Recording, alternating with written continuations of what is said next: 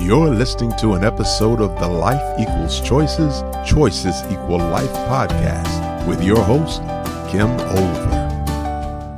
This is Kim, and welcome to the 157th episode of Life Equals Choices, Choices Equal Life. If you like today's episode, be sure to leave me a review wherever you listen to your podcasts and share with your friends on social media. Just don't forget to tag me at Olver International.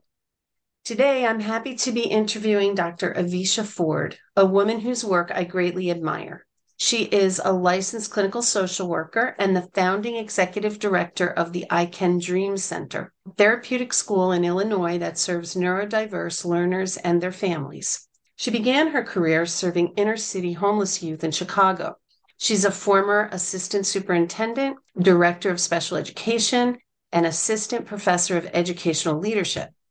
She specializes in trauma compassionate leadership, and she is the author of Benches in the Bathroom Leading a Physically, Emotionally, and Socially Safe School Culture.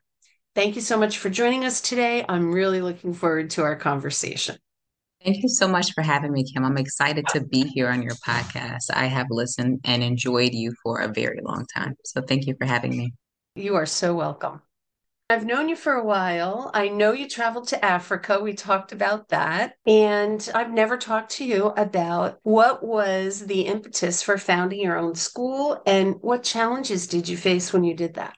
Thank you so much, Kim, for that question. So, the impetus for me founding my school, the I Can Dream Center, was really a pronounced need and really a desire to make an important impact on the school to prison pipeline here in the South suburbs. So, at the time, I was working as a director of special ed. I saw a need for students who were really not thriving in a traditional high school setting. I created this blueprint, and it was probably the third or fourth program that I developed. And I thought for sure my superintendent was going to to grab it and say, yes, let's move forward, like he had so enthusiastically before. And he wasn't interested. He said it wasn't the time. And it wasn't the time for him or for that school district, but the time was definitely then for me because these students were really pressing on my heart. And what I knew is that those were the students who would drop out of school and drop into the criminal justice system. And it wasn't okay for me. I had to impact change.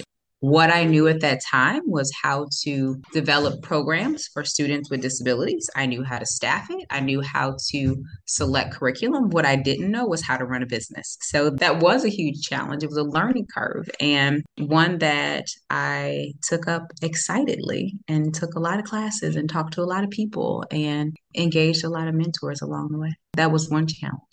It's a nonprofit. So it's not just a traditional business. You're trying to get the funding and provide the services as a nonprofit, which has its own unique set of challenges running a nonprofit, one thing that I learned pretty quickly, and most people will come to me and say, Well, can you help me start a nonprofit? Or how do I get a nonprofit going? And what I remind them of is that you still have to have a business plan, right? Even if your organization is social impact, you still have to have a business going. And so I learned a lot about the nuances of a nonprofit versus a for profit business. Some of it has been exciting, right? To be able to bring people along and get them excited about the mission and for them to become volunteers, community partners, contributors, donors. A lot of it's been a challenge in and of itself. You can't get your taxes done the same way. There's certain limitations in a nonprofit that don't exist in a for profit industry. And so learning to navigate those was its own set of learning. I know in your bio you talk about working with neurodiverse learners. Can you help us understand what is neurodiversity and is there a misconception about that that you could share with us? Thank you for asking that question. So, to be neurodiverse is really to have a special need. And I think that I really like the new way that we're terming our understanding of folks who have various neurodiversities because it feels more inclusive. But I also want to say that special needs or disabilities is also not a bad word. And so I find myself reminding people about that frequently. And I think that this terminology has really come to play with the new revision of the DSM, where a lot of things are sort of under that umbrella, such as ADHD, ADD, autism, spectrum disorders. So all of those things, communication disorders, all of those fall under that broader umbrella of neurodiversity. And so while there are some commonalities, they're all very unique. And that's the one thing that I would say to listeners who are really wrapping their mind around this business of neurodiversity or disability, individuals with disabilities. And it's that if you've met one person with a disability or one person who is neurodiverse, you've only met that one. And even if they have the same category, that there are uniquenesses. And one thing I think is pretty special about the I Can Dream Center is while we definitely understand the categories, quote unquote, that our students fall into, we really approach them as individuals and we really try to assess their strengths and their interests and leverage those in order to help set them on a path for independence and for them to really flourish in life. I'm curious because you also spoke of the word disability. And when I hear that from a choice theory perspective, I have the thought in my head that are they really disabled or are they disadvantaged in a system that doesn't teach them the way that they learn best? Yeah, I think that's actually a really great point. It's actually a very great point. There's this concept of universal learning that is really popular in education settings. And it says, why don't we create a ramp, for example, for everyone, regardless of if they're actually in a wheelchair or not? Because it makes it accessible for the person in the wheelchair. But if you can walk, you can also use a ramp. And so the thought is, how do we build supports in that make success and mastery a possibility for all people? And so this is actually my big why for the I Can Dream Center. I really am interested in working with companies and organizations so that they have a more open attitude about hiring folks who are neurodiverse. How do we create these systems and workplaces that allow everyone to thrive? And what I found is that in organizations where neurodiversity is celebrated and there are accommodations built in everybody thrives. So it ends up becoming an open environment for women to move into leadership. It becomes an open environment for cultural, racial, linguistic minorities. When we have a space that says, okay, we invite everyone to the table, and now let's set the table so that everyone can really enjoy what's being served. I love that. Before we started this, we were talking a little bit prior to the recording, and we were talking about hope. I know that one of the things that you provide at the I Can Dream Center, just simply in the name, is absolute hope. And I'm wondering, what do you think happens to people when they lose that ability, or maybe they're just too scared to invest in hope? Thank you for phrasing it that way because the enemy of hope is fear. And I think that's what I've seen most frequently.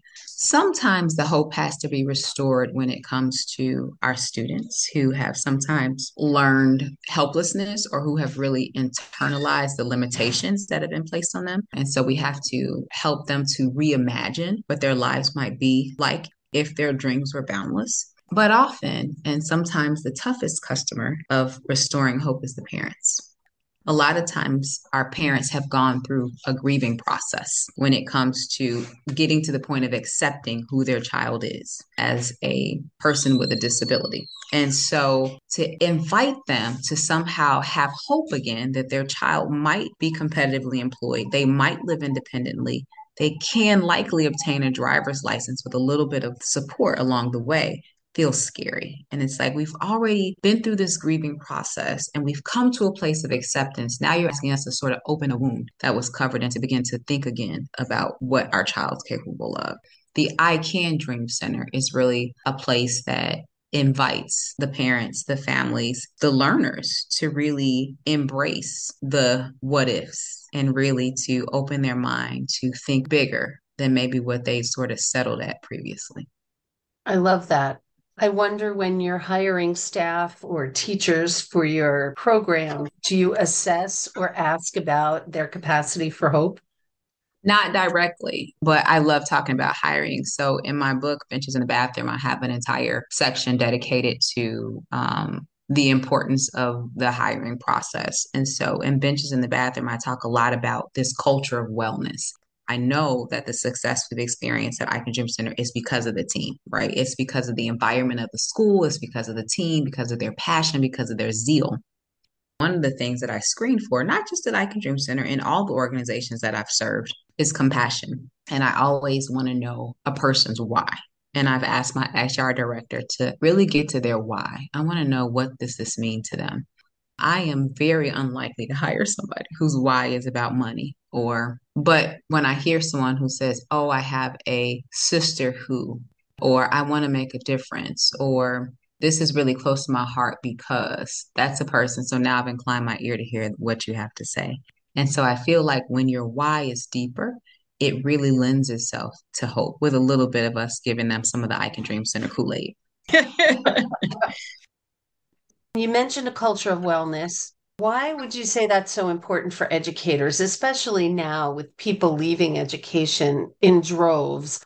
What do you offer with a culture of wellness that maybe isn't everywhere?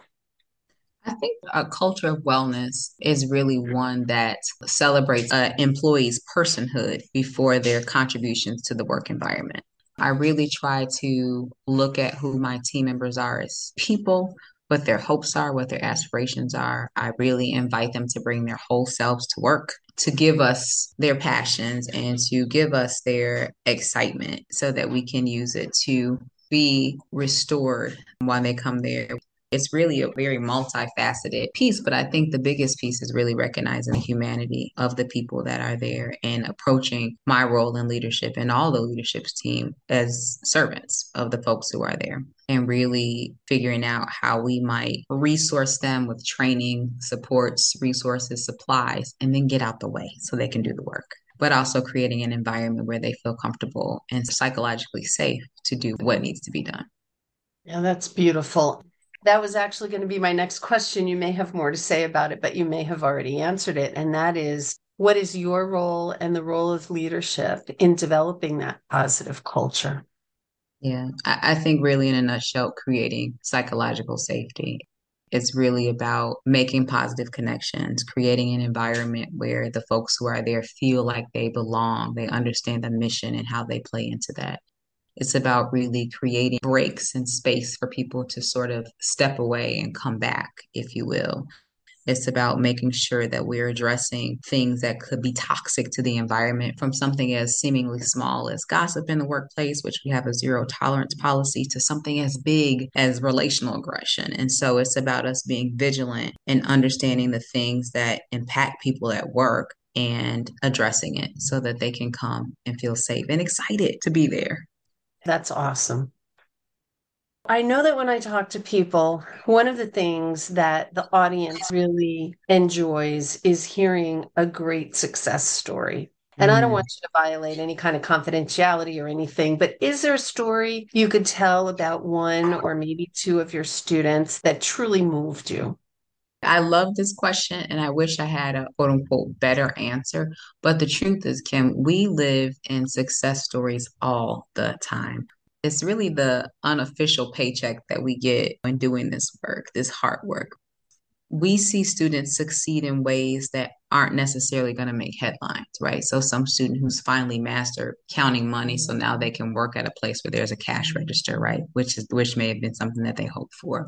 Or we may see a student who struggles with an incredible amount of social anxiety who's now having a perfect attendance pattern, who maybe hasn't been in a building for two years, right? In a school building. And so we see all these micro successes every single day. What I'll say that is a huge success by anybody's account is a student who recently graduated in December. And what I found out, the student had come to us with a lot of trauma and a lot of things going on. We were finally about to get him to the finish line, and his mother loses her housing. And so it made his attendance really difficult. So we engaged our transportation to pick him up wherever mom was able to stay from night to night. We also tried to wrap them in services so that they had their basic needs met. But because his attendance was sort of spotty, the school district wanted to drop him. And I was like, no way. So we kind of went to bat and said, listen, he's been with us for a year and a half.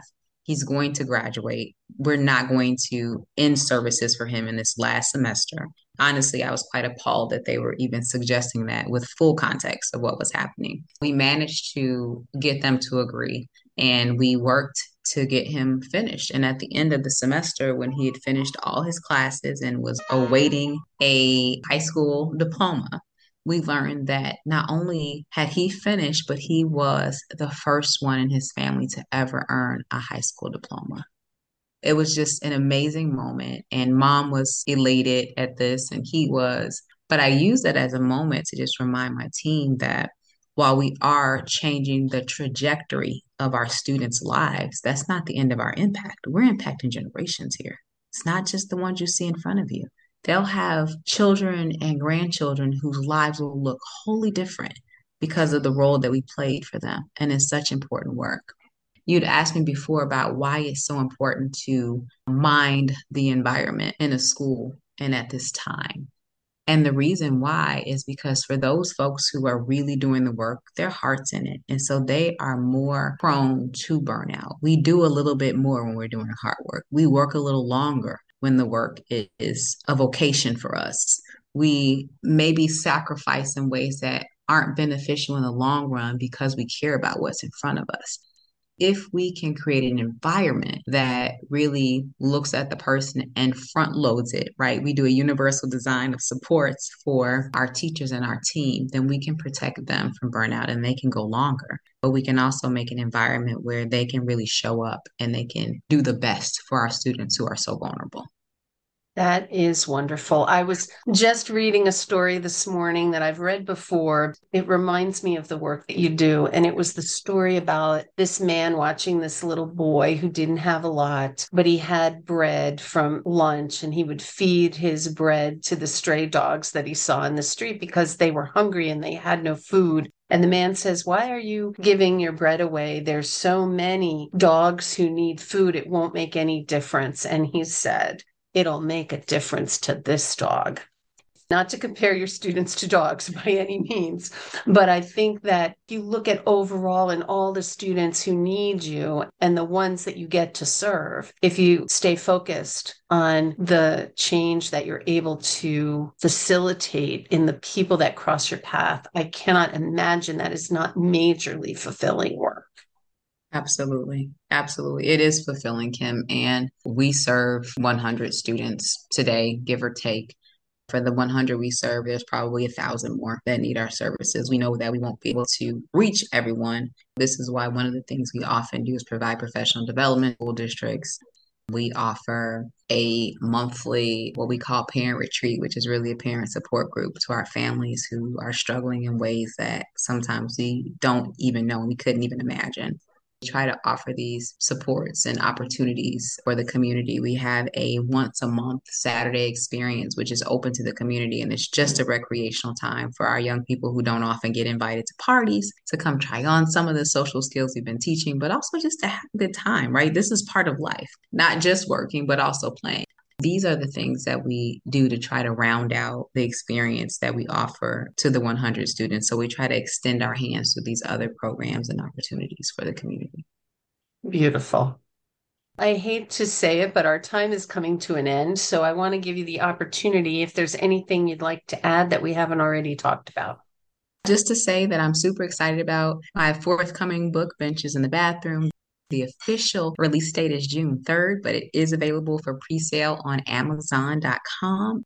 I would love for folks to go and grab a copy. It's about much of what we discussed today, reducing the toxicity in the environment to create a positive environment for teachers and educators to really serve students at their best. Thank I love that. Who would you say is the target market for your book? Is it educators? Is it administrators? Is it it's educational leaders. And what I mean by that, it's teacher leaders, it's principals, it's superintendents, but most importantly, Kim, aspiring leaders. So, folks who are thinking about dipping a toe in a leadership at some point, I want them to read this book so they can start on a path of really caring for and serving the people that'll be under their charge. Service. I think that that's the key. We're not really educating students, we're serving students. Yes. Evisha, if people were looking to contact you for any further information or maybe to help with I Can Dream Center, how would they reach you? Well, if they're wanting to help with I Can Dream Center, they should go to icandreamcenter.com or check out I Can Dream Center on LinkedIn, Instagram, Facebook. If they wanted to contact me about speaking engagement or professional development or anything of the like, it would be drevisha.com. Okay, terrific. Thank you. I so appreciate you joining us today, Visha, and your willingness to share your passion with our audience. I love to talk to leaders who are making a difference, and I know you really are. You could have done anything with your time today, and I'm so grateful you chose to spend it with us talking about your passion. Thank you, Kim. I hope you enjoyed today's podcast and remember to leave a review and share with your connections on social media. I also hope you'll join me next week when I'll be interviewing Leonard Citron, a fellow choice theory enthusiast who's a partner in a private practice therapy group in Manhattan. I'm looking forward to it. Talk with you then. This has been another thought provoking episode of Life Equals Choices, Choices Equal Life. To listen to past episodes, please visit our website at lifeequalschoices.com or listen wherever you download your podcast. And don't forget, remember to subscribe.